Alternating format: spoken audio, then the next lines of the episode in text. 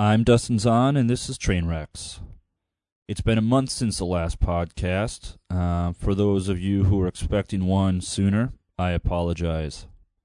I intended to release one every two weeks for July and August, but the fact is, I've been too busy uh, traveling on the road. I did nine gigs on three continents last month, which was really awesome, but it left me with very little time.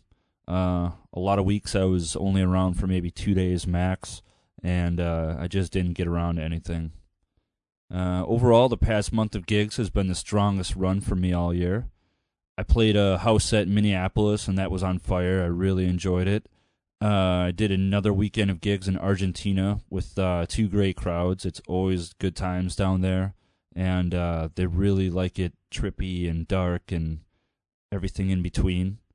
Um, I played the deeper, smaller room of Stereo in Montreal called Stereo Bar. That was the the first time I played the smaller room, and that place was amazing. Uh, it's a really great booth, and uh, just the crowd is is fantastic, and I really love the vibe in there.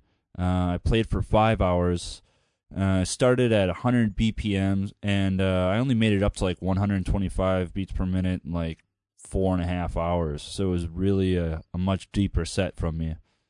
Uh, Houston and Brooklyn. Uh, I get to Houston about once a year, and Brooklyn, you know, three, four times a year. They're always fun, and I can't wait to get back to either of them. Uh, LA, I went to for the first time in four years, and it was proof that four years away was definitely far too long. Um, everything was there to be a good party. Uh, friends showed up. Cool little sound system, nice room. I got to say, it was quite possibly the hottest party I've ever played at in my life. Uh, but I lost like probably ten pounds of water weight, so there's a there's a positive to everything. Um, I like being on the road, but 50 plus hours of airtime in one week was really pushing it and uh, for some reason I had a lot of delays and uh, turbulent flights on the, on all these trips.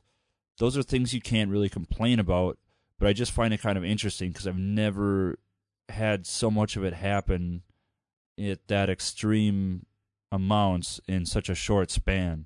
I don't know if this is a thing that's like common in the U.S. now or what, but uh, it's been a little intense. Um, one last thing about my, my travels and gigs in the past month. Yesterday, I was flying back from New York, and I went through the machine, and the detector went off, and they ended up wanting to. Uh, they had to search my my junk, my crotchal region, because of quote unquote possible explosive materials. I thought that was pretty hilarious. And uh, the other part of it is, is you actually have to gyrate your hips because I don't. I'm assuming it's like if you have anything taped or wired up, you, if you shake it, maybe it'll shake loose. I don't know. So they, while they're checking your junk, they make you gyrate your hips in front of the security guards. Uh, so that was interesting.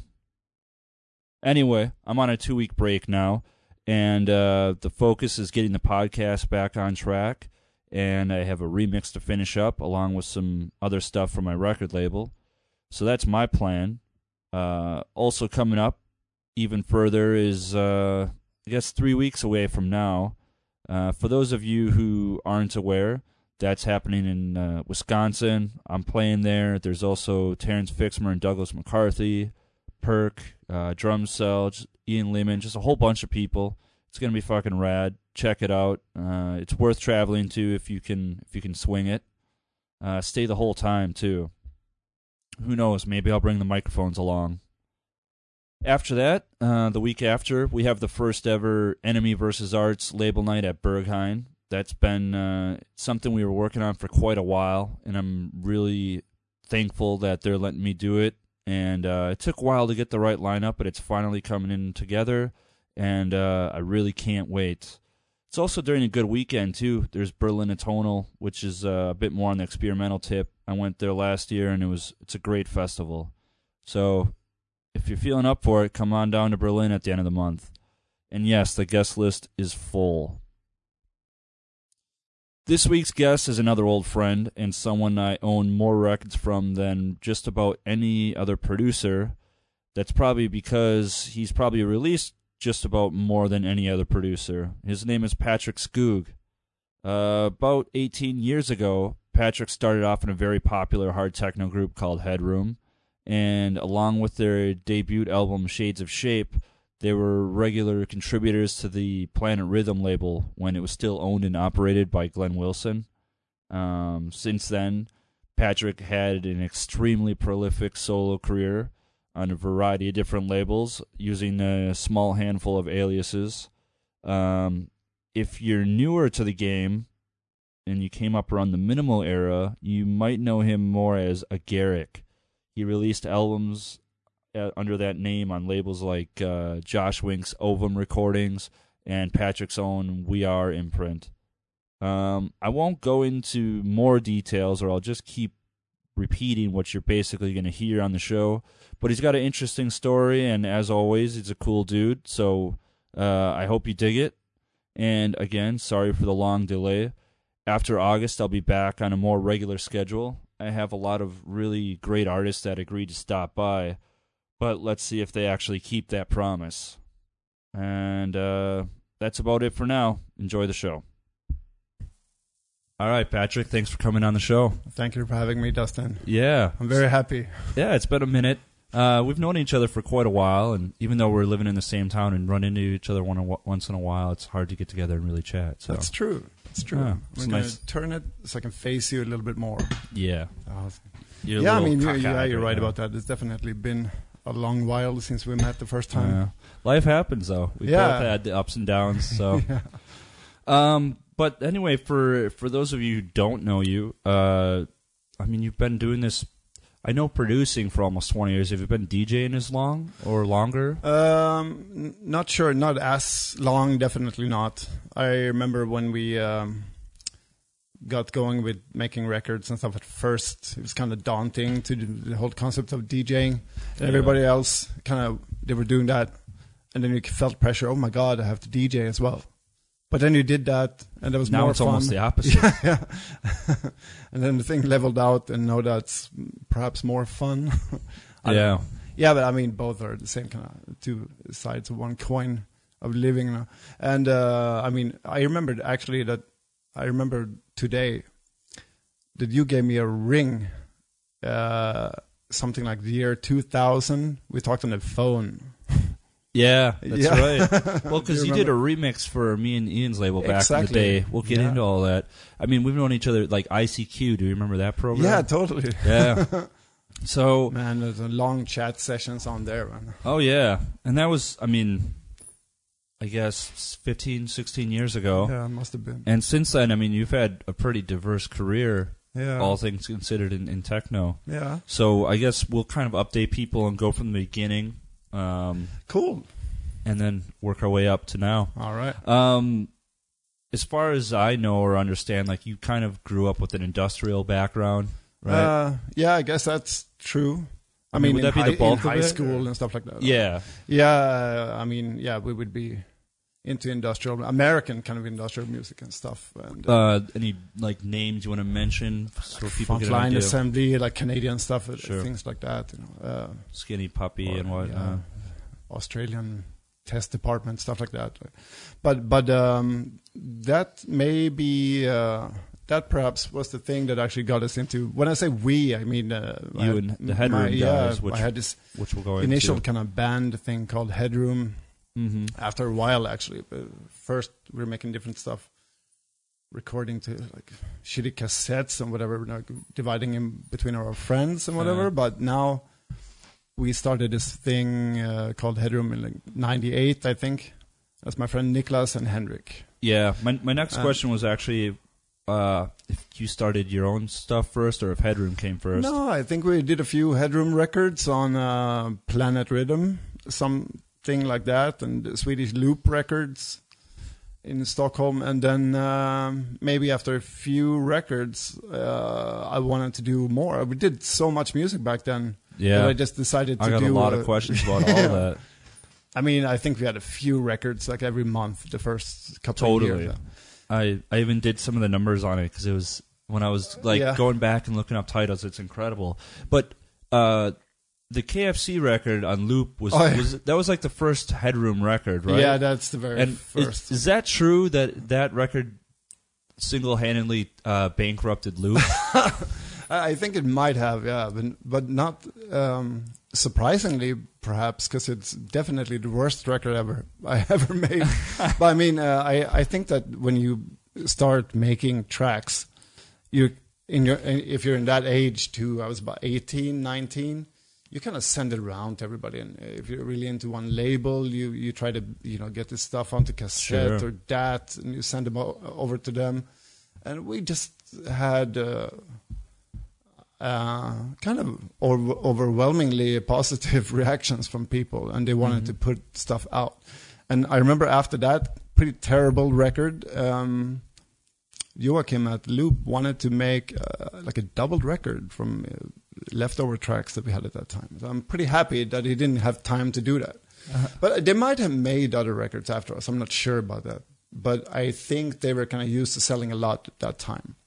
You know, at that time, techno records doing really well because there wouldn't be an alternative medium, so you would sell kind of a lot of it, and you Yeah. have like now you have people that aren't DJs that would buy stuff.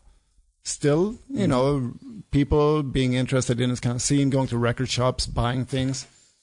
Those people have kind of translated into you know people downloading and listening online now, but they would go and buy records at the record shop. And yeah, we kind of blew it. yeah. I, I don't think we sold that much. I mean, like I, I mentioned on the last episode, my first record sold a thousand copies, and that was considered a flop. Whereas these days, that would be uh, not bad for a small bad, label, no. you know. That would be good.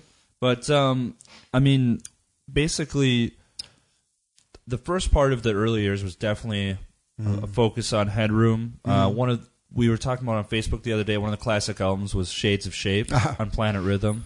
Right. Um, I mean, a lot of people still really love that. I was telling, I played that a, a bit sometimes as well. And uh, Now you play it now.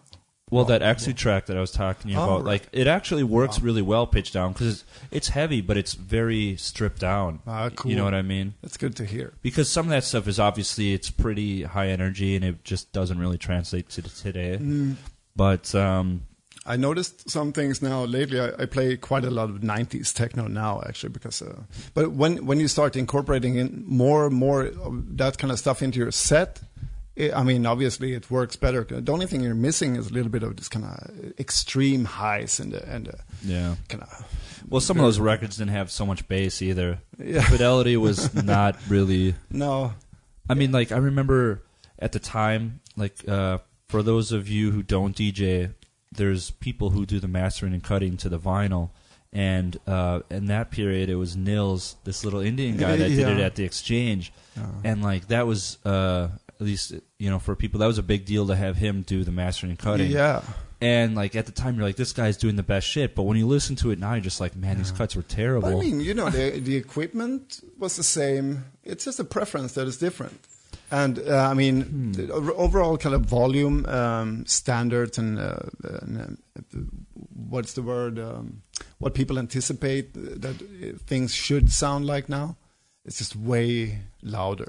well, the fidelity is is better for a number of reasons. Pretty much the computer. yeah, I mean, if you just get a copy of Ableton or Reason, the mastering presets that come with that are vastly superior than most of what most producers could afford during the time that you started and I started. Right, right.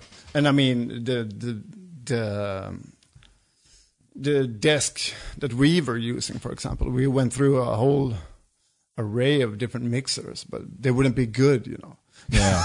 I mean, that's just the case. We, we had like three sets of this Behringer uh, Eurorack, like 24 channels, like sounded terrible, but it's kind of cheap, you know, because when you have to buy everything and set up your studio from scratch with hardware, when you're you know 20 years old, you kind of have to save, cut cut some corners somewhere. Of course. Yeah, I mean, so that's what happens, and yeah, then you know.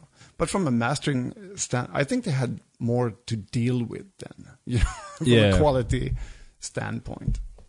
No, I, I hear you. Yeah. And um, but I mean, that also that's kind of what made some of the records have their charm. Like I know a lot of the Swedish guys used to use the Boss BX, is it eight and sixteen or something like that? right, yeah. Uh, and I actually have one of those I, for my for my TRA because it just gives it that instant crunch. Um, but I mean, it's really a shitty mixer. It's like instant ear fatigue, but it can give you a cool sound. Yeah. Um, so yeah, I mean that's where the character can come out of. But but staying, you know, we'll kind of sum up the headroom period first and foremost because Mhm. it it ended quite a while ago already. Oh yeah. Um, but um, you know, I can imagine that with three people, especially three guys in their early twenties, the logistics for that were quite of a pain in the ass as far as like getting around and stuff. Yeah, I mean, we would share um, studio for a long time at one of our uh, parents' kind of out, uh, what you- like a sh- shed, a garage kind of thing, and that would be cool because we would all be able to go over there and work. Mm-hmm. And um, you know, you had more spare time then than you have now, actually. But uh, initially, those first years, we would just make so many records, you know. And then after that, we'd move into move into different flats, have different lives, you know, increasingly so. Yeah. Yeah, I don't think we've done a record together probably since 2004. Four, yeah. yeah. something like that. And like also Slobodan was also closely related to you guys as well. Completely. It's Nikla's brother. yeah. And he's one of my really good friends now. And uh, funny enough, I uh, brought Niklas and Staffan over. That's what I wanted to ask about. Oh yeah, uh, I've been doing a party here in in Berlin for about a year and a half, and uh, for one of the last ones now, I don't do it anymore. I um, invited Niklas and Staffan over to play, and we did a, like a back-to-back set. Uh, played. It was billed as Headroom, right? Yeah. Yeah. How did that go? It went really well, man. And were, were you playing like all the old stuff, or did you kind of find just more newer stuff Well, that fit I the? played a little bit of new stuff, and then Niklas and Staffan would collect their uh, favorite records from like you know the big wall of records over at the new Mm-hmm. studio that, that they're using. They work on music now too. It's a little bit different than before, of course, but but band oriented, right? uh, not really. Uh, they do like a kind of all analog, like weird dark disco thing. Okay. And uh, yeah, I like it a lot. And some electro stuff like that. Mm. Okay. And uh, it went well. The people responded because a lot of kids have no clue what any of that Headroom stuff Oh yeah, I've noticed just when you bring you know certain other people that uh, are not currently performing that much anymore, Yeah. and uh, you know not to get into specifics like, but but when you have something that maybe you and me would really uh, consider being go nuts about, even you know more than let's say a short period of time like five years, Yeah. they maybe necessarily don't know so much about it anymore. Totally. I would even argue it's like two or three years at this point. Maybe, yeah. For some kids. Yeah, the newer the better, yeah. Yeah. I mean, it was interesting to be a booker for a year and a half there to kind of tailor to all kind of different communities what they want, you know, try to get something cool for everybody. It was cool. Mm-hmm. I mean, in a people were you techno concert, how many people are booked? No, what kind of what kind of names? Uh, everything from kind of uh, Demdike Stare type of stuff. Uh, we had Vire do his live set. We had uh, current techno guys like Binny. We had even we had Heiko Laux, some old cats like that. It was cool. Uh, I did the last one in June, Mhm. and uh, now we're doing a little bit of a break. Yeah. Okay. Uh, I don't know. I might pick it up again in the future, but uh, So- we'll see how it goes. The Headroom party wasn't the last one then. No, maybe. Yeah, it was quite recently, like Yeah. three months ago. One thing I wanted to ask about before uh, we wrap up the Headroom part of it Mm-hmm. is the American tour. Oh, you guys did a tour, what was it, 2000, 2001, something like that? yeah. At that time, um, yeah. Wait, I mean, was we we did we did a couple of them together. What was the long one? we we, we went one, the first time in um, in 2000, and we played two shows only to to to pay for the whole thing. We we played in uh, wait we we played in Austin, and then we played up in uh, in yeah we played in um, in uh, not in Minneapolis we played in Indianapolis. Indianapolis. Indianapolis and Austin, so random. And then we went back for a longer tour uh, six months after. Slobodan came as well, Staffan, and we did. Uh, we had like I don't know, 25 gigs on schedule. We ended up doing maybe 10 of them. Yeah, it But we was stayed, like, legendary fucking two for months both in good Chicago. and bad reasons. Oh, but I mean, how like how was the Chicago time? Like, I know that you were. Brilliant, man. So good. I mean, everything went wrong, and we ended up staying in Chicago maybe two months or something. Yeah. So we made a lot of good friends and, uh, uh, yeah, hanging out with really nice people. Do you remember like which parties kind of went off, or There's like this, any uh, good stories where you got really fucked over? Well, I mean, I, there there's a few parties where uh, just this kind of common thing would happen where the cops maybe would come and shut you down Yeah. just as we're arriving and stuff like that, and uh, nobody could really be at fault for that. But then, uh, yeah, certain people involved doing I can't really remember because it's like 15 years ago. But yeah, it didn't go very well. But but the gigs that we did have were really good, and then I, I've been going back after that. Um, till well, I haven't been there now for like three or four years, Mhm. but it's cool. Like since then, had a pretty good return ratio. nice. Yeah, but um, yeah, some really nice parties there, and a good time in Chicago. There was a, a club called uh, at the time called uh, Red Number Five, I think Red No Five. Yeah, that's the club name. Yeah, you've been there. Uh, actually, I was too young to get in at that point, but I'm all I'm Oh. well aware of it. Oh, yeah, they had But- really good stuff the whole time. Yeah. Adam, Like you those guys would go there and play. Like pretty Yeah. much every week, we would go down like representing Chicago from Mm-hmm. a Swedish. Running, it- weren't you running into like Andre Morant and Tim Xavier? oh and yeah. And- yeah, yeah, yeah, totally. Andre, yeah. Jack Macro. That's right. uh, is it true that you guys had to do a remix to pay for a phone bill or something like that? oh, that might be true as well. Holy. See, that's the thing. Like, My you know, God. Skype didn't exist back then. So no, we would long call distance uh, phone oh, calls shit. were Yeah, shit, man. We would just call people. just racking up some mom's Yeah. phone bill and. oh my god, yeah. I forgot about that. I'm very sorry about that. yeah, but that's what you know. Being in your twenties is about screwing around. Yeah, and shit. totally. So, I guess would you say that? I mean, it's it's safe to say that the headroom period is long gone. There's no. Yeah, I guess so. is there any Uh, unreleased shit that might pop up someday? Yeah, or- there's definitely no unreleased shit popping up, but uh, I think that uh, it might very well happen that um, that we're gonna get together when I go to the Malmo studio in. Sweden. Just see what happens. Uh, see what happens, and we've been doing some other kind of stuff. We never really got into the whole doing techno again Mm-hmm. uh, together. I mean, but I think that might very well happen. And I know Niklas just built one of these uh, Ava 909 kits, okay. so we might have some fun with that. I don't even know. So, um, I mean, at the same time, you know, all this headroom stuff we're talking about. At this point, it's like basically 2000 to 2003. I, I remember short period. remixing you guys, That's right. You, Yeah. you, um, Ian. Exactly. You were Yeah. you're starting your own very prolific uh, solo career at the time, Yeah. and uh, you know we were we loved the, uh, the headroom stuff, obviously, but like you were making so much awesome shit, and we just had to have you on board. It's so nice of you to say, bro. Yeah, well, but I mean, uh, the thing is, is I, I counted up. You did over thirty-seven records in under three years, just on your own name. oh, wow. So, obvi- if you can't have some pretty awesome records out of thirty-seven, Uh, you shouldn't be in business, right? Yeah, I guess so. But I mean, uh, I bought probably thirty of them. Really? I'm guessing. Yeah. Wow. I mean, yeah, I bought a lot of your records too, man. Good stuff. Well, I only had like three out at the time. So. but yeah, the attack people stuff that was good. yeah.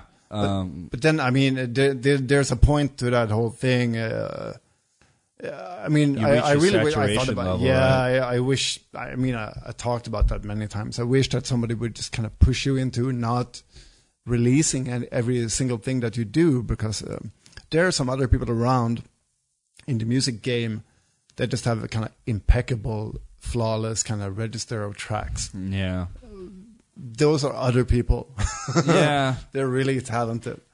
But you know Yeah. what? I don't think everybody has a flawless record. No, no, but I mean, like, just, uh, you think of yeah. people like, I mean, for example, when it comes to techno, everybody talks. They bring up Jeff Mills first and foremost. Yeah, Mm-hmm. Legendary dude for all valid reasons. yeah. But I mean, he's got he's got an album every five months. It seems like, and I can't remember most of them. But then again, there's some shit that makes him otherworldly, and you know, uh, he has some instant classics that. You know, Yeah, I mean, I don't think he has to produce any classics anymore because it's No. uh, really fantastic music to listen to, and uh, you know, it's just a kind of different, different brand of uh, different style of things. And I think what what what you and me have been doing maybe for the more part of our career when it comes to techno has been uh, aimed kind of directly at the, at the at the dance floor and DJs yeah, and then it's kind of um, it's a bit more difficult actually because then then you have this feeling um, that you're not going to put out the most insane tracks that you do in the kind of same setting of uh, or the same group and uh, infrastructure of labels that you normally Sure. do.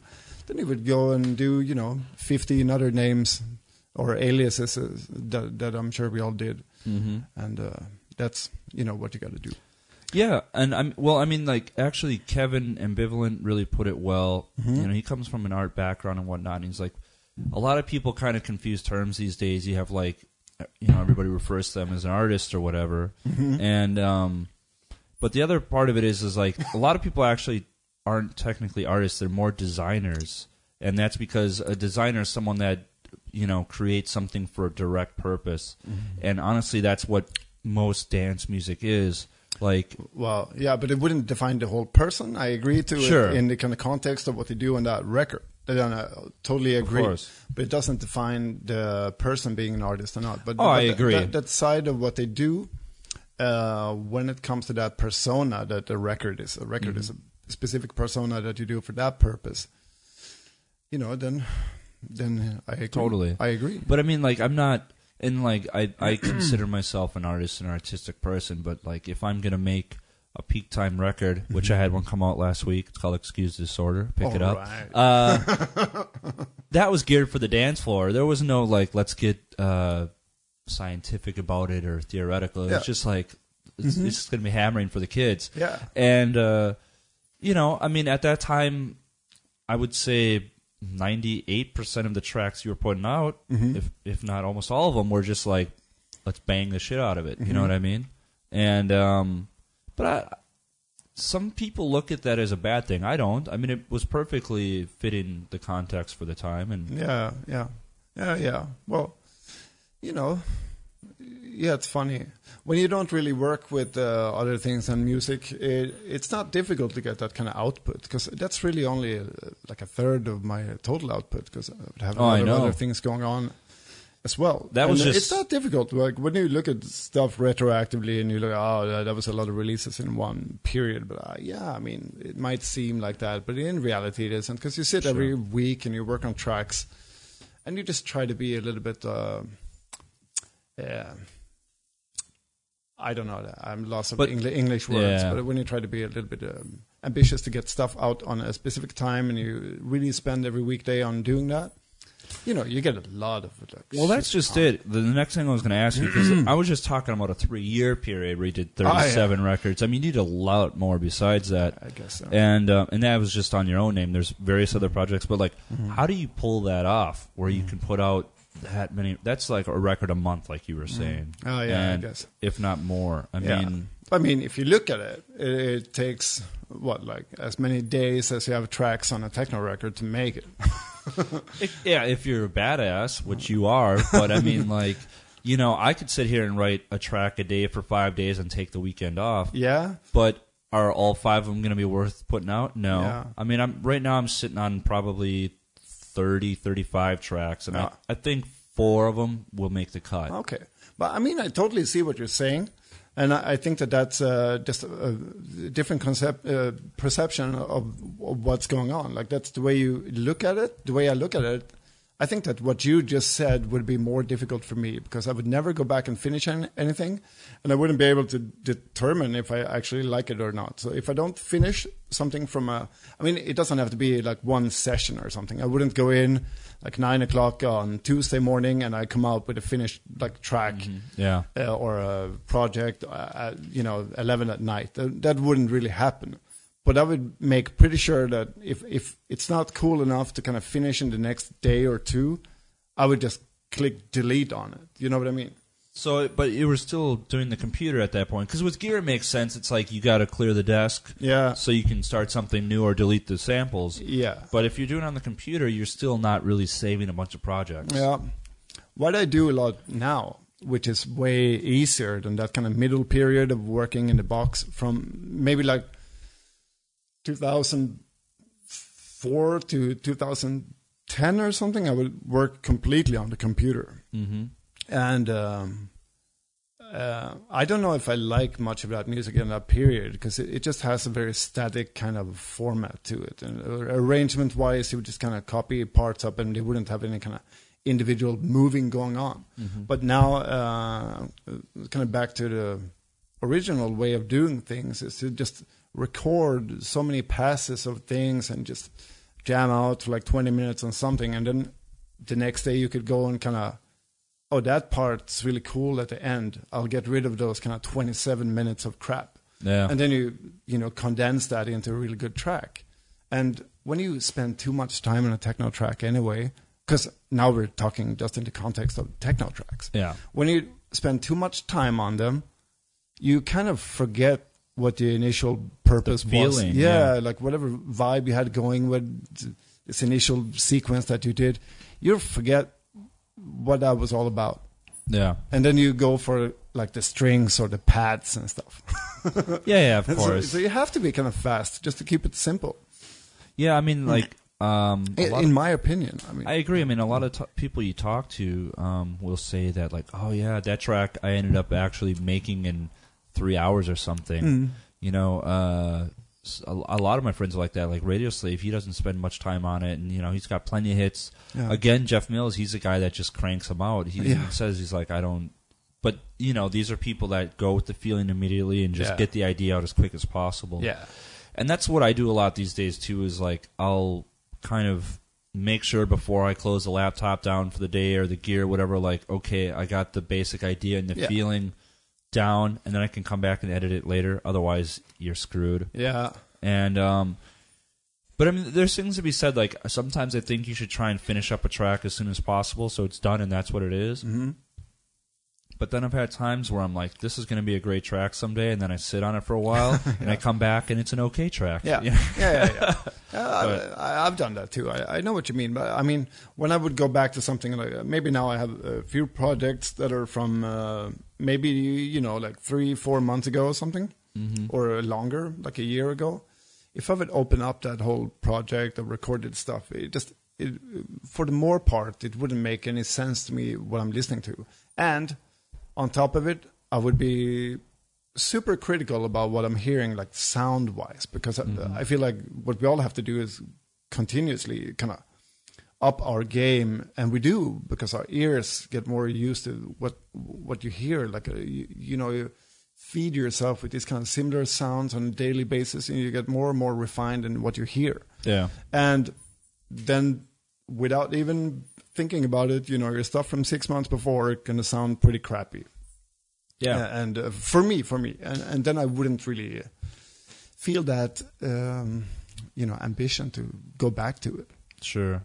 I mean, I guess for me, sometimes the ideas that I get in my head are, um, I know what I want to do, but I don't have the production skill set. Like, I'm not classically trained, and a lot of the stuff that I like to do is a bit more musical, so or like melodic. So I, I know that like my ideas are further ahead than my skill set, so I need to like learn how to do this before I can actually make it a reality. Well, yeah, but you but you think about stuff like that. Uh, I mean, I think you, uh, you're perfectly fine, like production skills. I, I think you just maybe have to do things that you don't normally do, maybe. Yeah, I and, mean, then it, there's a, such a good way to get um, uh, a hand on things in general, like uh, to work on tracks that are not at all what you want to do. You know, like I mean, you sit on making some completely crappy EDM or something. like that. I would never do that. Or uh, you know, work on some uh, other completely different kind of beats or recording a guitar or whatever. Then you hear stuff from a different kind of point of view, and you get better at Sure. mixing. I mean, that's another part of it. I tell a lot of people, doesn't matter what genre you're in, like the best thing you can do for your music is to listen to music from other genres, Yeah, totally. get influences and ideas, Mhm. or maybe even find a sample in there or something, you know, because Yeah. I feel like when you like if you're a guy that if you're a house guy that only listens to house or drum and bass guy that only listens to drum bass or techno techno like it, it becomes a little bit incestuous and you kind of Yeah. you know it's it's kind of obvious Mm-hmm. whereas um you know for example you take like let's say Levon Vincent for Mhm. example he makes techno music more or less but I mean Mhm. it seems like the guy doesn't listen to any techno at all He's got Oh. a lot of different influences and that Yeah. you could hear that in his music a bit you Yeah, know? it's a good example. I, I went uh, with my girlfriend to uh, to Berghain and saw his um, DJ set by accident, mm-hmm. and um, it was super impressive just out of the fact that he played stuff that we totally wouldn't anticipate from him. Sure. You know, like a pretty banging techno set with Yeah. all of these kind of classic things that I would normally like, but I would never expect it from him. You know, Yeah. so it kind of proves that he's open-minded. You know, it proves wherever he gets a lot of influence in his production, in his you know general liking of all so many di- different genres. It's important. Yeah, totally. You're right. And so, yeah, if you're listening out there, keep you know go through. I don't know if you have record collections these days, but go through your iPhone or Apple Music or Yeah. Spotify or whatever. Um, but getting back more towards you, um, the first label that you started was called Native Diffusion. Yeah.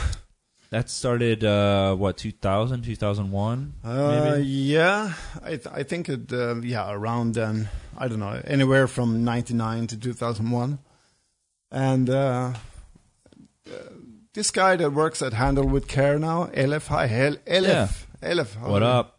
how you doing, man? He helped me to start this label uh, via Intergroove, and um, I never did a label before, and um, everything from doing the, you know, the artwork to um, the way that the master has to be uh, delivered or the pre-masters. He kind of showed me the ropes of everything, and we Mhm. did that label for a number of years. I didn't know that I, he. I, I, yeah, he used to work at Intergroove, and um, maybe I stopped at number twenty or something like that. I yeah, think. like kind of towards the minimal period, which I'm getting towards. It's interesting though, like because you did a remix for me on Abiotic with the with the track from Ian, who you Ah, ended yeah. up working with a lot in the later years. Mhm. Um, but you also did a remix for this label called Boss Recordings out of Minneapolis Right. with Justin. And he t- told me the story last night when I said I was going to be talking to you. And he said that he found the first uh, Native One um, in a puddle of mud outside the tent at uh, the Even Furthur party where Marky G was playing. Oh wow. And you know, Mark, if for those who don't know, Mark's this guy that maybe like, he ate it. he he like breaks records, he eats them, he smashes turntables over his head, all that kind of crazy shit. And he just threw the record in the mud. Uh, Justin quickly grabbed it, and uh, I don't know, but the next day, Zach, who was Devious One, was Oh, there. yeah. He he got all the mud off the label, and he's like, "Oh yeah, you'll probably like this." And so Justin kept it, took it home, and then he like fell in love with techno. And he's like, Oh. so that was like his. That's what convinced him to make techno. And he's, he's going to be playing there in uh, at the the 20 year reunion in August. And he's like, he said he's going to play that record. Wow. Cool. So wow. little story there. Cool. I have to send him some updates with other things that happened after that. Cool guy, Justin. I, I forgot about that completely. That's cool. Yeah. And So- Mark, yeah, crazy guy. yeah, I don't know what Mark's up to these days, but he's definitely a. Playing some kind of um, completely mental, like uh, super fast trance techno stuff. Is he? Yeah, I I, don't think know. so. Maybe he did uh, at that time too. Mark, if you're out there, write us a message. Say what's up. but um, you know, getting towards that next chapter Tell of your us what life. you do now. Yeah, what's going on, Mark? um, you know, around 2004 or 5, you were starting to do more stuff for like Drumcode and things like that. A bit Yeah. more, let's say, big room or whatever techno Yeah. direction was going that Yeah, that time. And yeah. Uh, I think we were all starting to reach a little bit of a saturation point, right? Yeah, that's for sure. I mean, I, I don't really remember what year I did the Drumcode, but I, I ended up doing two of them and then uh, one or a couple of remixes for uh, for Adam. and uh, that was a good time. Then uh, after that, I think I, I don't know if it's maybe like a little bit earlier than 2004. Cause I remember 2004, 2005. Yeah, I think it was around those two years, Okay. somewhere on there. okay, I, I ended up doing a lot of remixes for other people and stuff, and, and the gigs started turning a little bit differently. Yeah. Uh, there was there would be a lot of this kind of chance thing going on that kind of came around the early 2000s and progressively got worse and worse. It was And a then- weird time for techno. Yeah, kind of weird time actually, and and it kind of drifted aside everything. Like uh, people would lose interest in this, um, what I consider to be, you know, classic good techno, and you wouldn't hear like this kind of, you know, if you would play like Not like cool like DJ meta records from Hyperactive or Horn, whatever, yeah. you know, Missile Records and and Sine Wave and stuff like that, they would complain that you can they I say they, you know. But if you had a gig like in uh, Spain, they would they would consider that stuff to be tech house, Yeah. and they would play this kind of um, 150 records that are not the Advent, but Yeah. much worse. Yeah. And you know, suc- succeedingly, you kind of lost the interest a little bit. And then uh, at one point, uh, I, I think maybe, yeah, 2005, I I went to uh, to Fabric, and I saw uh, yeah whatever minimal minimal night they had there, and I thought it was super cool. Yeah. And and then this long dark period of real crap began. well, that's the thing because this is the start of the Argaric uh, Agaric era, Yeah, yeah. and um, it's funny because when you first started doing that kind of stuff, I was talking to you, and you said like, "I hate all this shit that I did before, like all the Patrik Skoog records headroom." You're like, "I." That techno, I'm so embarrassed with that, blah blah blah. And you're like, "This is where it's at. This is the minimal stuff." and it's funny to hear you say now, like, "I can't believe I did Yeah. that." Well, I mean, But- what I said before about six months, you have to amplify that by a number of years. Fair So, enough. it- yeah. But but I I think that um, um, yeah things can get saturated and but another thing is that when you get older. You tend to go back to listen to your favorite kind of uh, music that you liked in the in the age of kind of twenty one. That's what I had I think- written down right here. Oh, yeah, you go back to your roots. Oh yeah. You know? I mean that's a scientific fact too. You know, you, you just kind of whatever shaped your whole view, whatever shaped my whole view of different genres and music. I I think there would be predominantly three things, like krautrock from Germany, England, and uh, you know American industrial, and uh, this kind of mid '90s, early 2000s techno hmm and uh, then you have your kind of different periods where you would listen to other stuff. You get tired of something for a period, like yeah, that's good. You develop from a music making standpoint. You develop some new ideas. You you you do some things like we mentioned before. You didn't do it before. You know, you, Yeah. it's good. Well, that's the thing though. Like a lot, especially these days with producers uh, and everything moving so quickly, they're really quick to jump on the bandwagon or whatever, change things up. And I mean, I don't necessarily blame them. And it's always, I think it's good and healthy to kind of change it up a little bit. You know what I'm saying? But at the Yeah. same time, um, you know, a lot of the times people will kind of do that thing where they just say everything else that they did before that was Mhm. shit, and then years later they're coming back. Like the the last few years have been crazy like that for the '90s. You're talking like Aphex Twin Orbital, all these big Yeah, acts back yeah. then, Yeah, yeah. or even like you know the Happy Mondays or whatever to some degree. Mhm. That kind of stuff. Uh, they disappeared and then they came back. Like I don't know if I mean it's the '90s revival. I don't know if it's a midlife crisis or just the timing was right, but it seems like everybody is back now. yeah, maybe, but uh, that's pretty cool it- as well. You know? Yeah, but it's, I'm it's all go the roots. see the ministry in a, a couple of weeks. Like, how crazy is that? I Yeah. mean, you know, I'm surprised he's alive. Have you? Did you read the book? Uh, the book. Oh, uh, I, well, I mean the the far awaited documentary. Like I never saw it. Um, well, I'm not talking about the movie, but uh, there's a book out. I actually just uh, I forgot about it, and then I just took a picture of it at somebody's house the other day, and I because I was like, I need to get that. Um, yeah, this one right here, the the, the Lost Gospels, according to Al Jourgensen. Oh, I have to read it. Yeah, I've seen Yeah. it. All right. I don't know if it's any good, but if you're a Ministry fan, that book does exist. So I wonder who wrote it. Yeah, yeah exactly. Yeah. Who's the ghostwriter there? No. But um, But I mean, yeah, it's a good time for uh, catching uh, these kind of you know old legends because they're all back. mhm. You know, and that's um, it's cool. Um, but yeah, Yeah. At that period, though, you, you basically you just switched it up, like a lot of us did. I Mhm. think you know we just kind of hit this point where it wasn't going anywhere, and it just the bottom Yeah. end fell out, and it all became minimal. yeah, Um, you started We Are, which is is I assume done now. It hasn't done anything for a while. no, I haven't done And it. you d- you did a lot with uh, my old production partner Ian Mhm. Lehman, as Yep, Eidolon yeah. and stuff, and Yeah, I like Oh. Ian stuff now too. Really good. yeah, he's doing it as Doubt for those who Doubt, yeah. are wondering. Um, but I mean, like, you know, it's obvious as as you say that you're not so big on that period of life. But this, uh, I, I still do um, um, some tracks and records and remixes under the Agaric name, and that's become kind of like my dance music outlet for stuff that isn't techno. Okay. So um, maybe it's tech house, maybe it's yeah, you know, whatever. I, now I, I, I do a lot of music that would be uh, like really spaced out, kind of uh, a lot of synth, a lot of strings, and uh, kind of Detroit influenced kind of um techno, but house. You know, Mhm. I don't know how to explain it, but you know, kind of like a Motor spaced out City drum psychedelic, uh, you know, thing. whatever. Yeah, I mean, I like that stuff a lot, and I would do that. uh, I would put that out under that name, and uh, that can evolve like anything else. So I don't really worry about it that much. But uh, the, the kind of period of starting up that project, maybe it wasn't like my most shiny moment that I could look back at.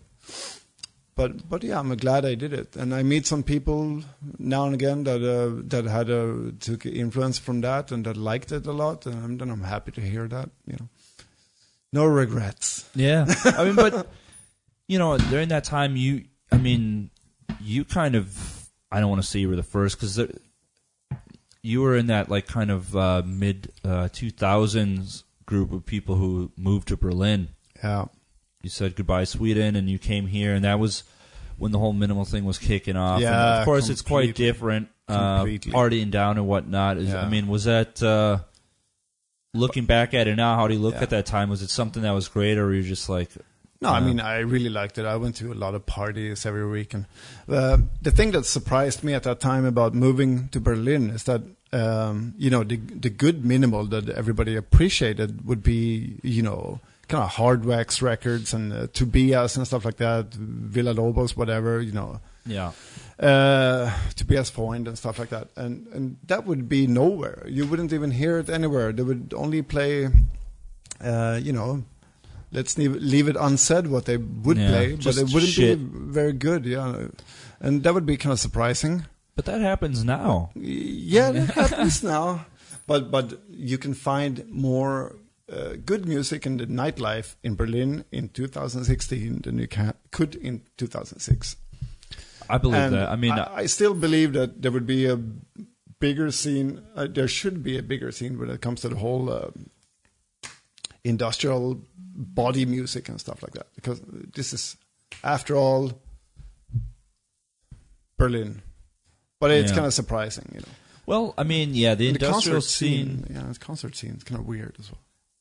It is. I, I'd like to say I think it's this year. It, I actually saw some stuff recently. It's getting a little better, but maybe on the bigger band front, maybe not Mm. on the smaller band so much. Yeah, not on the But um, there's definitely well, I don't even know why I brought it up, just because they both have guitars, maybe. But there's definitely a movement for more like the post punk and minimal wave thing, yeah, and I think that's where like maybe a lot of the industrial kids have kind of yeah. found their I mean, now it's The- good, and of course you have the resurgence and the comeback of the Atonal Festival and everything like that has been increasingly improving. definitely. You know, when I lived in um, in Kotti, I used to go to Festsaal all the time. There would be good shows. Then it burned down. Yeah. Any But- any bands you saw in particular that really blew your socks off? Wow. Yeah, but they would have like Earth and stuff like that play at Festsaal, which is cool because they're pretty big bands and a lot of psychedelic old grandpas and stuff. It would be cool. But but um, yeah, Duff, I saw them. Really? but uh, yeah, they're really big concerts. But Yeah. there would be small kind of things that I wouldn't remember what they were, but they were good. Yeah. but that's always that's always good for something. yeah, you want too, you want to find local artists and bands that are good, and uh, you know a lot of times that would be simpler in Malmo than it would be here, and that's always been surprising. There's a Interesting. really vibrant music scene in Malmo. Maybe because it's smaller. Mm-hmm. You know, you have uh, what do you have? A quarter of a million people in the whole city, but then you would end up knowing everybody in the music scene. Yeah, you would have all of these kind of different projects going on, and you know, working left and right. Uh, yeah, here, you know, you kind of get if you're in the electronic scene here, and you mentioned guitars, you know, people get, oh, really? You Yeah. like that kind of stuff? It's like, yeah, It, it's incredible, actually. Like when Yeah. you when you talk to a lot of people right now that, like, let's say, for the sake of this podcast, are in Mm-hmm. the techno realm. mm-hmm. A lot of them don't really seem to have uh, the deepest musical knowledge outside of that spectrum. Like you want to bring up like rock bands, or actually the hip hop guys seem to be pretty yeah, knowledgeable. yeah, they're- yeah, cool, because they're always you know reading up on shit and they're like well actually Yeah. this guy had beef with this guy in 1994 but i'm just like dude you're an encyclopedia Yeah, that's true. I run into that too.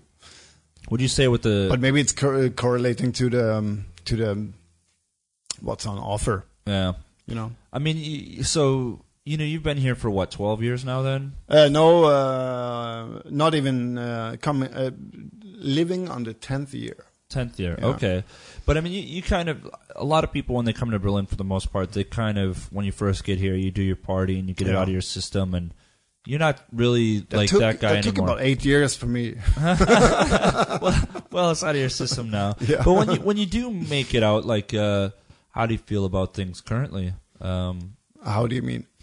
I actually not even just in the Berlin sense, but like the global sense. Like, you think, uh, you know, the music's good as a whole, the parties are good, or are you feeling jaded about it all, or what's, oh, what's your for general me, like outlook? you mean uh, specifically in this town? You mean?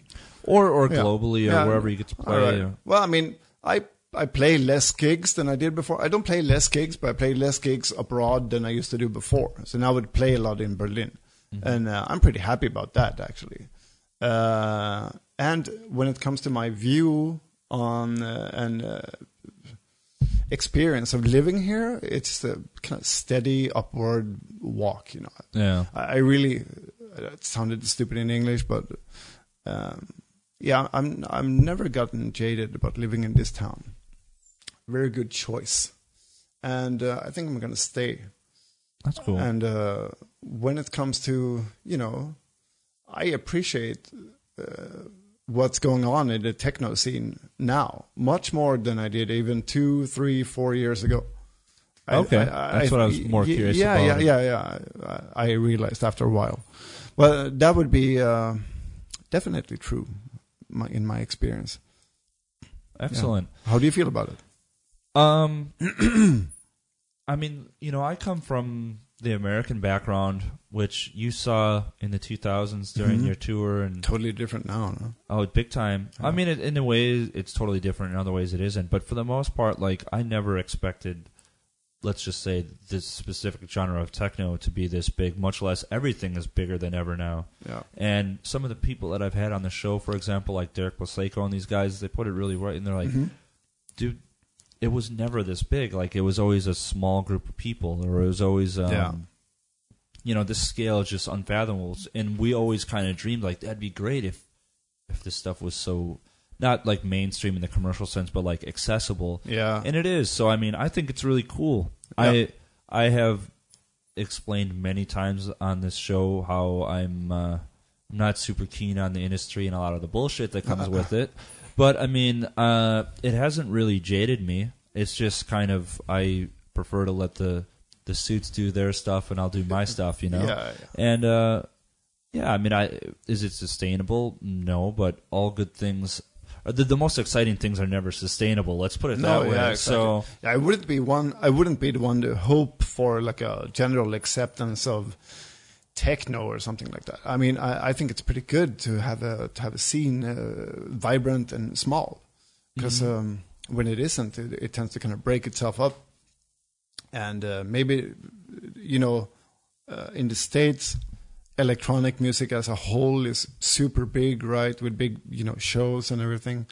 But uh, do you feel like uh, genuine techno is also more popular than it used to be before? More people know what it is, or I mean, here's the deal. You know, when when techno had its really its Yeah. last boom, like let's say the late '90s, early 2000s, yeah, I was getting into it. and I didn't know it as much as I do now, obviously, but I was just I thought everything was awesome because I was excited. Mm-hmm. So it seemed to me like it was pretty big then. And of course, when I'm on the road, I hear stories of all this stuff. And I've been traveling in Europe for quite a while. yeah, But from my perspective, it seems bigger than ever. Maybe even so more than the late '90s and early 2000s. yeah, I mean, I hear these stories like talk people like even in Belgium, they'd be like, "Oh, there was 20 parties a weekend and blah blah blah." And Yeah. well, I don't know if whether it's true or not, but I'm. It's really hard for me to believe.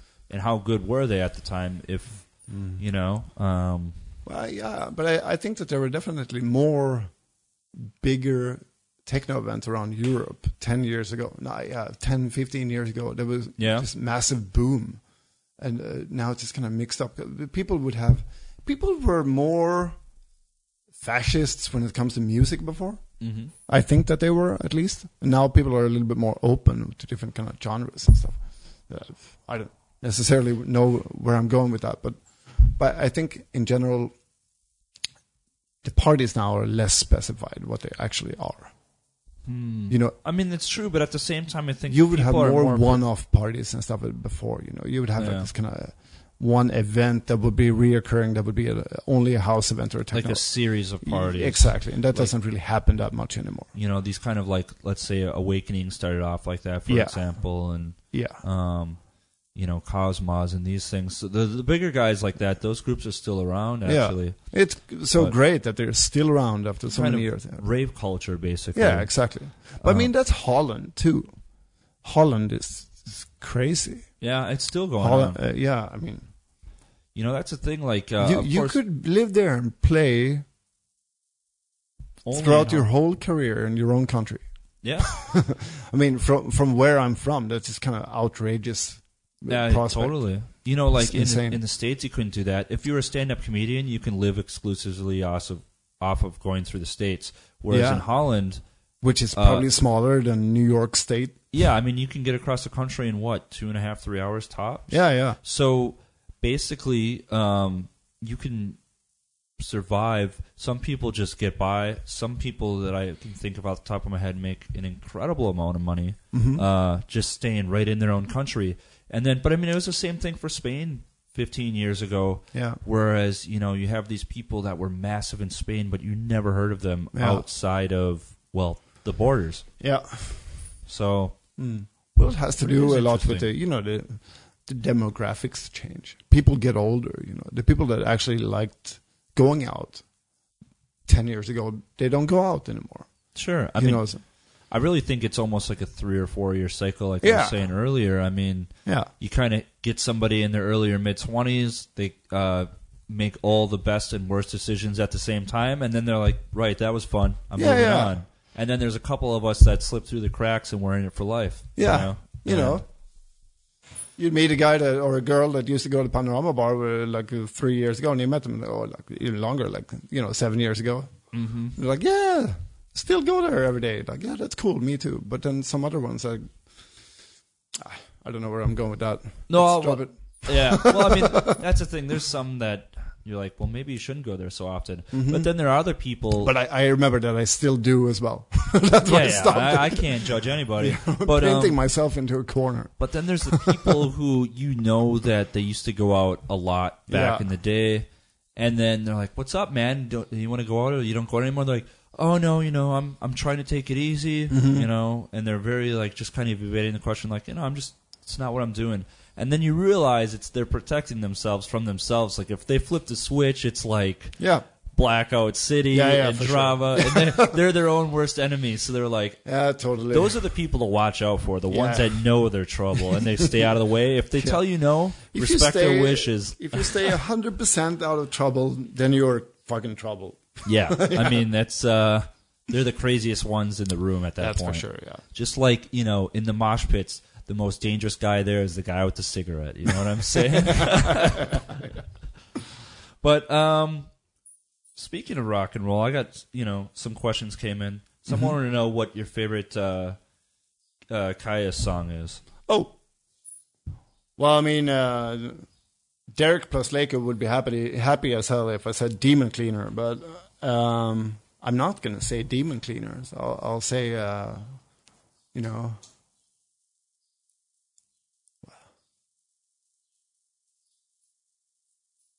I don't know. This is riveting radio right here. Oh yeah, one inch man. I That's the thing. I mean, Josh Homme's an interesting dude. You know, like Yeah, for those of you who don't know, So he- impressive. you know him from he's the guy behind Queens of the Stone Age, basically.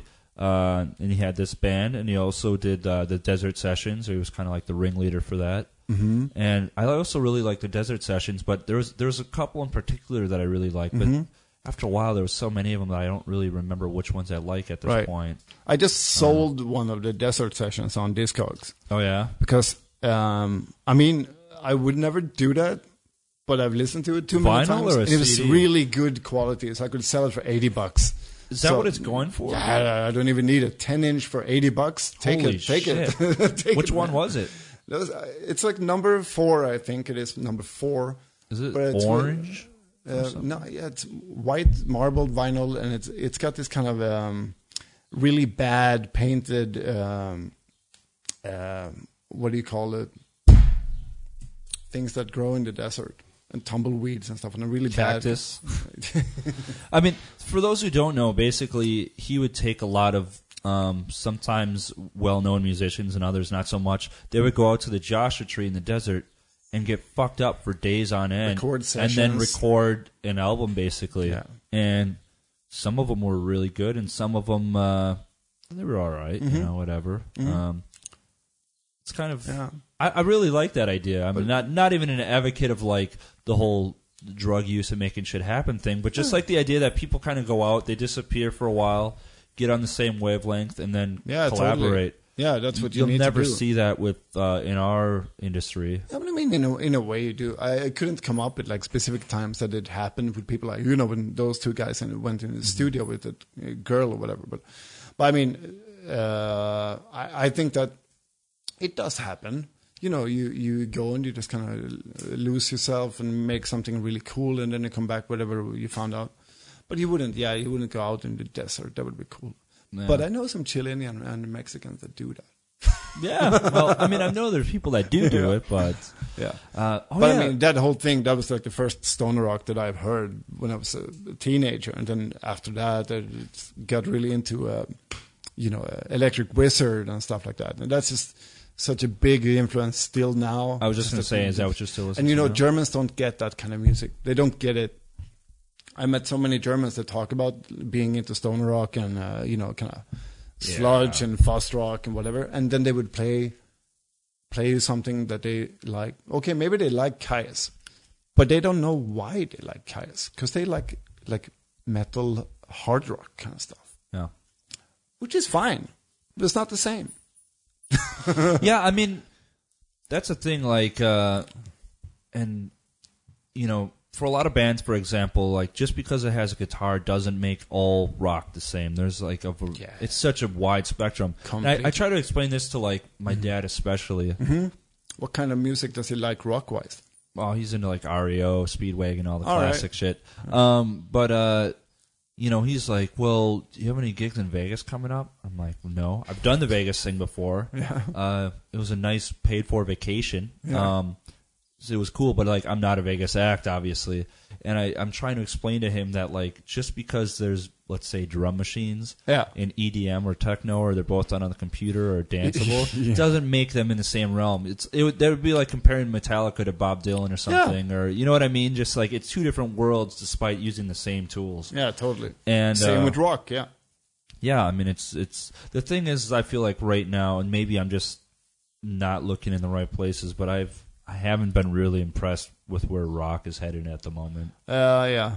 I mean, um, I'm not that super updated, but I uh, I like some newer stuff like Soft Moon, and uh, I mean, not that new even, but you know, Place to Bury Strangers and stuff like that. I, I'm into it, but I'm not completely updated because I don't have Spotify. Just kidding. I don't buy that many rock records on vinyl anymore. I tend to buy only techno because I, I uh, spend all my money on something that I might get a little bit of a return on. No. And my whole uh, wall was filled with these kind of, you know, rock records and ambient and uh, and uh, krautrock and stuff. And then um, uh, I decided that uh, I'm gonna spend my money on on like techno records and stuff. yeah. Because you end up playing them in the weekend and uh, and you get paid.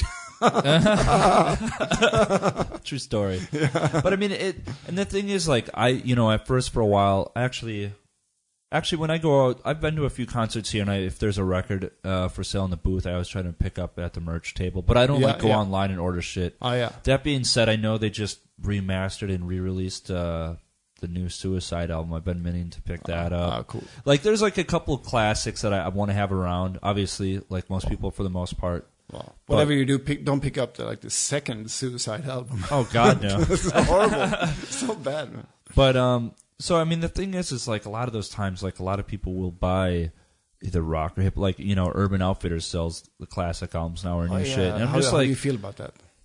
I mean, you know what? It's is doesn't matter as long as people are buying music of whatever it is. Yeah. That's cool. I you know, I haven't. But it looks so good next to the to the to the to the Well, that's the 30, thing, kids 30 set it Eurorack, you know. yeah, and the thing is, is it's like uh, nobody gives a fuck about your record collection when, they come over to your house. You know, Yeah. like there's gonna be one guy that's like, "Oh my god, Patrick, you got Yeah. this this Kyuss record or No. whatever." Like, I'm pretty happy. guy- For example, I mean, I, I've got my uh, like old Tannoys. I uh, like uh, you know, I listen to music at home in the living room.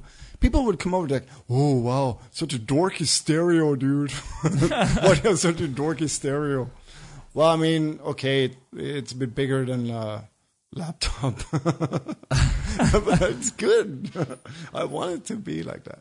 I miss the old like I think I brought it up ages ago on the show here. Like you know, like when your parents had or your you Yeah. know more you know not the whole sexist thing, but it used to be the dads had the stereo Yeah, at the yeah. house with the speakers and shit. Mine, uh, My, my my dad had that too, and it's like you don't have that anymore. You have like the little Bluetooth speakers and shit. And honestly, those probably sound better. But like, there's nothing like having a badass classic amp that Yeah. weighs this you need a big know, amp, yeah. and stuff like that. And Mm-hmm. so, not to say that you shouldn't buy records that aren't dance music records. It's just some people go really crazy with buying that stuff, and you have to remind yourself as long as it, you're doing it solely for you, cool. But if you want to impress people, nobody's gonna look really. No, I mean, it would be. I, I really want to more. It's just like you have to kind of divide your time up nowadays. Like, uh, it, it's really, yeah, it's about that too. Like, uh, if I go to the record shop, yeah, I go to Space Hall, and then I want to buy. I spend, you know, a few hours getting some techno records and stuff, and then you see that kind of SPK four quadruple thing on the way out. Mm-hmm. No, because I just spent a hundred on Yeah. on techno vinyl. Yeah, exactly. want then uh, that's a cool shop though for getting all kinds of other Yeah, stuff. yeah, and, totally like, good. Recommend. I think uh, you know, like you said, you go there intending to buy your little dance stuff because that's what you're gonna do for DJing, and you end up Mhm. like. Last time I was in there, I bought I think something from Beak. But the last Uh, time we were in there, I don't know if you went. Oh, yeah, that was the last time. That was there the- definitely no records going on. The infrastructure party. Yeah, Yeah, yeah, we went into that uh, on Bicknell show. Blackened uh, Club of Doom. I wonder how many days it took for that place to air out. Ten days. yeah, smoking in the record shop. Wow. And uh, partying. Yeah, only in Berlin. Yeah, full on disco lights. Yeah, but I mean, like, also a, a, a legendary lineup that would cost uh, a hundred bucks anywhere else. I think it was free, right? hmm Maybe So- seventy-five this time. Yeah, seventy-five bucks only. Yeah, yeah, yeah. Oh, discounted. But um, let's see. I'm getting towards the end of my notes and questions here. Uh, Anthony wants to know if you could eat seventy hot dogs in ten minutes. 70 uh, hot dogs. Yeah, I can definitely not do that because uh, I, I stopped eating meat for the more part and I hate hot dogs. and they're probably the worst kind of shit that you can eat anyway because you're going to get bowel cancer or whatever. Well, if you eat more than twelve a month, which yeah, some people do. if, I, you, if you sink all of those in one sitting, Yeah. uh, not a good idea. I I stopped uh, meat a year and a half ago as well. Yeah, Uh, you having any any uh, slip ups?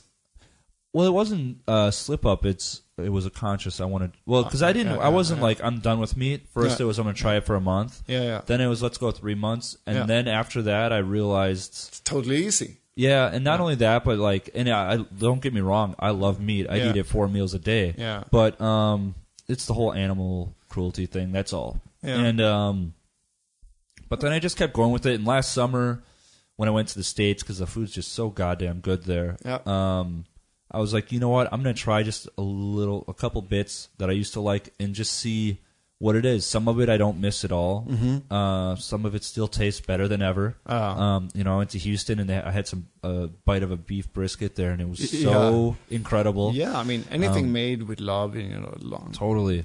But then, you know, for the most part, I, I don't do anything crazy. Um, however, I'm going to Buenos Aires in a week, and I might have a steak out there. oh yeah, maybe a steak at the DD dinner. Man. Yeah, and then I mean I don't know. Actually, with beef, it's really not as uh, full of bacteria and stuff as people think. You know, you're definitely gonna have more problems with uh, birds and whatnot. So I don't think I'll really get sick. But who knows? Like there's you know last summer.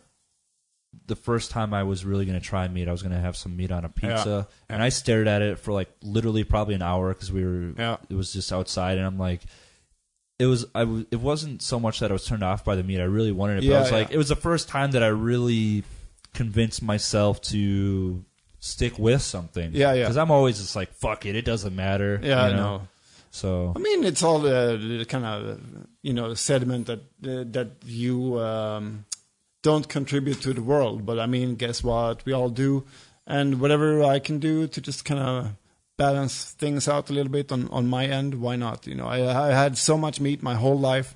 And Same. and I would be a little bit worried about it, maybe, especially when you're walking around town and stuff. There wouldn't be anything on offer, right? hmm Um what can you find? You can find like you know white bread filled with meat. That's what you can find like in the public space. So I would be a little bit worried about it. But once you just start cooking a little bit more for yourself instead, you know, Yeah. that's the kind of solution. And yeah, you're a big you- cooker, aren't you? Yeah, I'm kind of a big cooker actually. What what, you, what because kind my of stuff do you girlfriend like doesn't cook, cook, so I have to cook everything. Yeah, I thought she did cook. That's why I got together with her. but then she didn't. you were wrong. Yeah, totally wrong. Yeah, Yeah, I mean, I um, actually this this was back when I was living in the states. yeah, Uh, yeah, I definitely was the one that was the cooker. She was the baker. yeah, yeah. Um, which you know I love baked goods, so it was a good trade off. yeah. Um, the problem was a lot of my cooking revolved around meat and stuff like that, so I've definitely had to. oh, who's calling you? I know. Nah, I'm just kidding.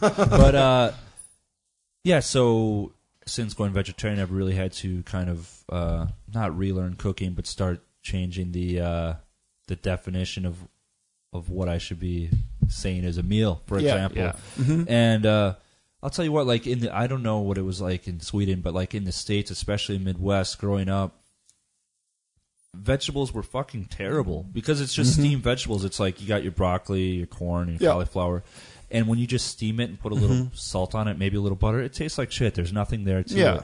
But when you actually properly make this stuff, Mhm. it's so damn good. Yeah, of you know what I mean? And Yeah. uh, And you know, there, there's nothing that you can't get by doing. You you just get you get full. You figure out nice things to eat. Like there's no problem. You know, you don't miss it.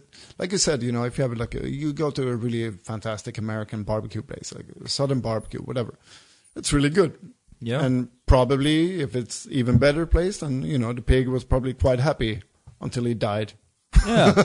Well, I and, then, mean, and then you know it's totally better than going to buy this kind of yeah. you know, three euro piece of shit from Lidl that, you know, That, that's just it. I kind do. of I don't need to know where it's coming from, but I kind of want to know that like it wasn't fucked up conditions and stuff Yeah. like that. And uh, I you know, so I'm not. I Uh, worry, you know, more about the environment too. Like- I, I think, yeah. did you hear about the uh, the Memphis Meats Company?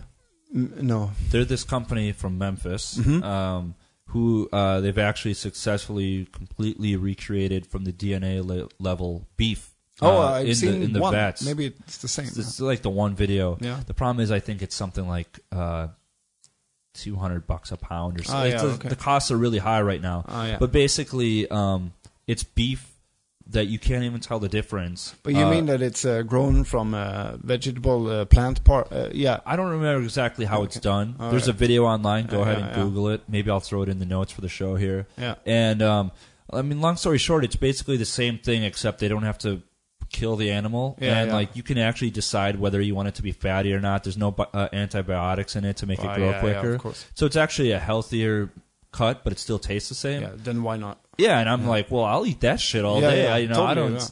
I'm not worried about the health concerns because I'm aside from all the sugary bullshit I eat, I eat fairly healthy these days anyway. So, uh, I mean, there's uh, one company I saw also. Like maybe it's the same. They they they grow. Uh, I mean, they they do design a kind of meat out of uh, vegetable matter that that Mm-hmm. just with the secret ingredient of uh, like the plant version of hemoglobin. oh yeah, yeah, I saw Yeah, that one yeah, too. and- that and- that gives it more of the taste, but Yeah, it's, exactly. It's not actually the meat.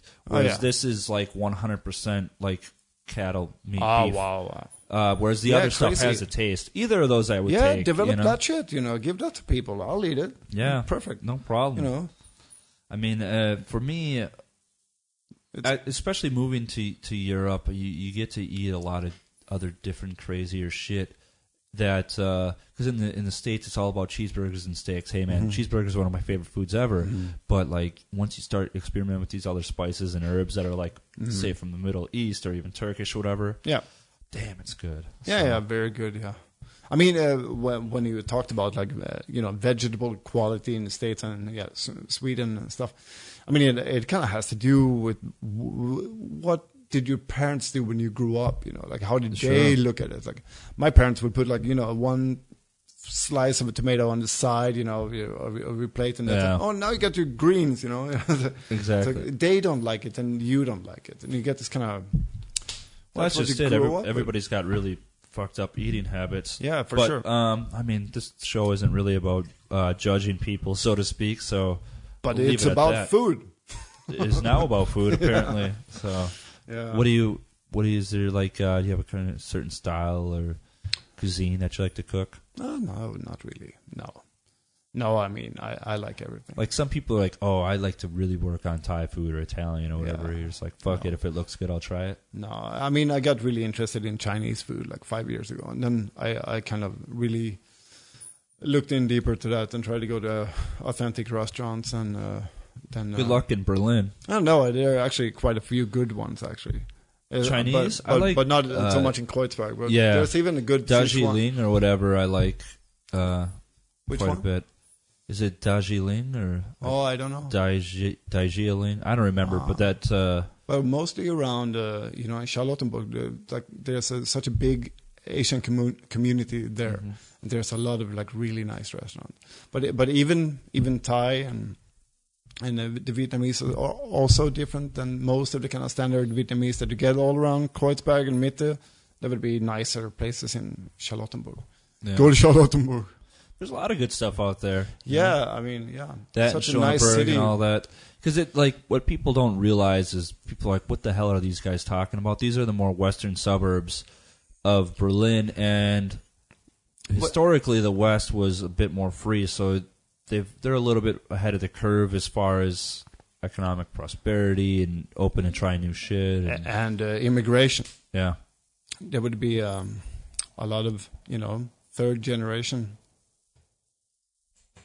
whereas in um, well you're in the west right now yeah, yeah technically, but, But you- everybody refers to this. you, as you're the happy East. here Are we there? Yeah, okay. I don't know if we lost a little bit of that or not. I'll Oh. find out in the post thing. Hmm. But anyway, uh, yeah, people think they refer to this as the East always, but it's usually not. So yeah c- no yeah the, the wall would go a little bit crooked throughout the city and Kreuzberg would be in West Berlin yeah. Anyway, we're coming up on. Well, we're over an hour now, so we'll wrap it up pretty shortly here. Cool. One thing I forgot to mention before we got a little crazy is you actually have a new label. oh yeah We got off on a tangent about rock and roll and yeah, food. rock and roll and food. And I started a label about, uh, yeah, maybe uh, two years ago. I think at the time I'm a bit confused today, but I think two years ago I started a label called Sample and Hold, and um, I, I did three vinyl releases so far. And uh, coincidentally, this week I'm starting a digital offshoot of that called Discrete Data. There you go. Uh, that would be out at the end of this month, actually, with a new release from me. And then the plan is to do the digital releases quite often, in a way that I can't really do the vinyl that often. But yeah, up to three on the vinyl and um, What's the deal there? Are you going to have like newer acts or friends or both? Or Yeah, newer, yeah, newer acts. I don't know, but I've been getting kind of a steady stream of really nice demos actually, Mhm. and this is kind of attempt to to get some of that stuff out too. Uh, and yeah, there will be a lot of good stuff coming from Okay. friends as well. Yeah, it seems like uh, I and mean, uh, there, there, there won't be really that uh, much distinction between the two. They're Yeah. uh, they're dance floor techno on the harder side of things. yeah, I would say leaning more towards like native diffusion than Oh yeah, I, um, I, I guess maybe yeah. than we are, for example. Mm-hmm. So. Mhm. Um, I sent you the the, one actually. I did, Yeah. and I only got to skim through it, but it's really cool stuff. I got to listen further to actually give you feedback beyond that in detail. But no, it's it's nice. Cool. And uh, cool. when Yeah. is that coming for those who don't have the promo? That should be out in uh, two weeks. Okay, The, so the, soon. the digital one is out in two weeks. Uh, just doing is promo that going to be on all the sites or something specific? That would be uh, throughout everything except for Spotify, I guess. Okay, You know, the old usuals: Beatport, iTunes, all that. yeah, cool. Yeah. Um, anything else coming up like podcasts or dates you want to plug or? Uh, got one of these invite podcasts, but not just yet. Another two months before that one. Okay, so it'll be a while. Yeah. So after the summer, look out for a podcast from him Cool. about that. Um, anything else you want to throw out there before we wrap it up? Yeah, I think that's good. I think that's good. All right, man. Well, Yeah. thanks for coming by. Yeah. Have a good one, and you too, uh, man. Happy to be here and talk yeah. to you for a while. thanks to everybody for tuning in. Goodbye. Bye.